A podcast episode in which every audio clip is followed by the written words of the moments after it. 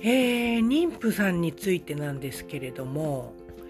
えーと、私はですね、あの、まあ子供はいませんけれども、まあ今まで誰かの子供を産みたいとか思ったことがなくてですね、まあだから作らなかったわけなんですが、あの、妊婦さんを見るとですね、大変失礼ながら、ちょっと気持ち悪いとか思っちゃうんですよね。で、もちろんそれを口に出しては言いませんけれども、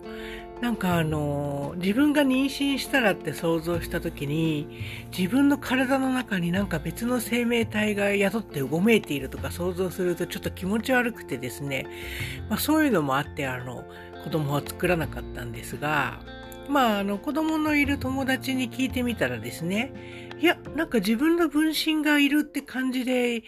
あの、いいもんだよ、みたいなこと言ってまして、あ、なるほど、そういう捉え方もあるのか、とか、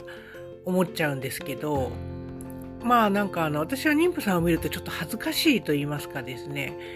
まああの、確実にセックスしたってことだもんな、みたいな、あの、その証明だよねとか思っちゃってちょっと気恥ずかしいんですけれども。まああの子供をねあの子供が欲しくてあの妊娠出産っていうことを考える人っていうのは多分あんまりそういうことに神経質になったりしないんだろうなっていう話なんですけどただあの女性ならみんなあの子供が欲しいはずだっていう思い込みっていうんですかねそういうふうに思われるのもちょっとあのこちらとしては辛いのでまあもう今私は妊娠出産するような年じゃありませんから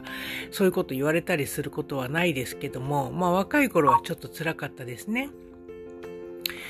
で、あとあの、出生率の低下がとかあのよく言われますけれども、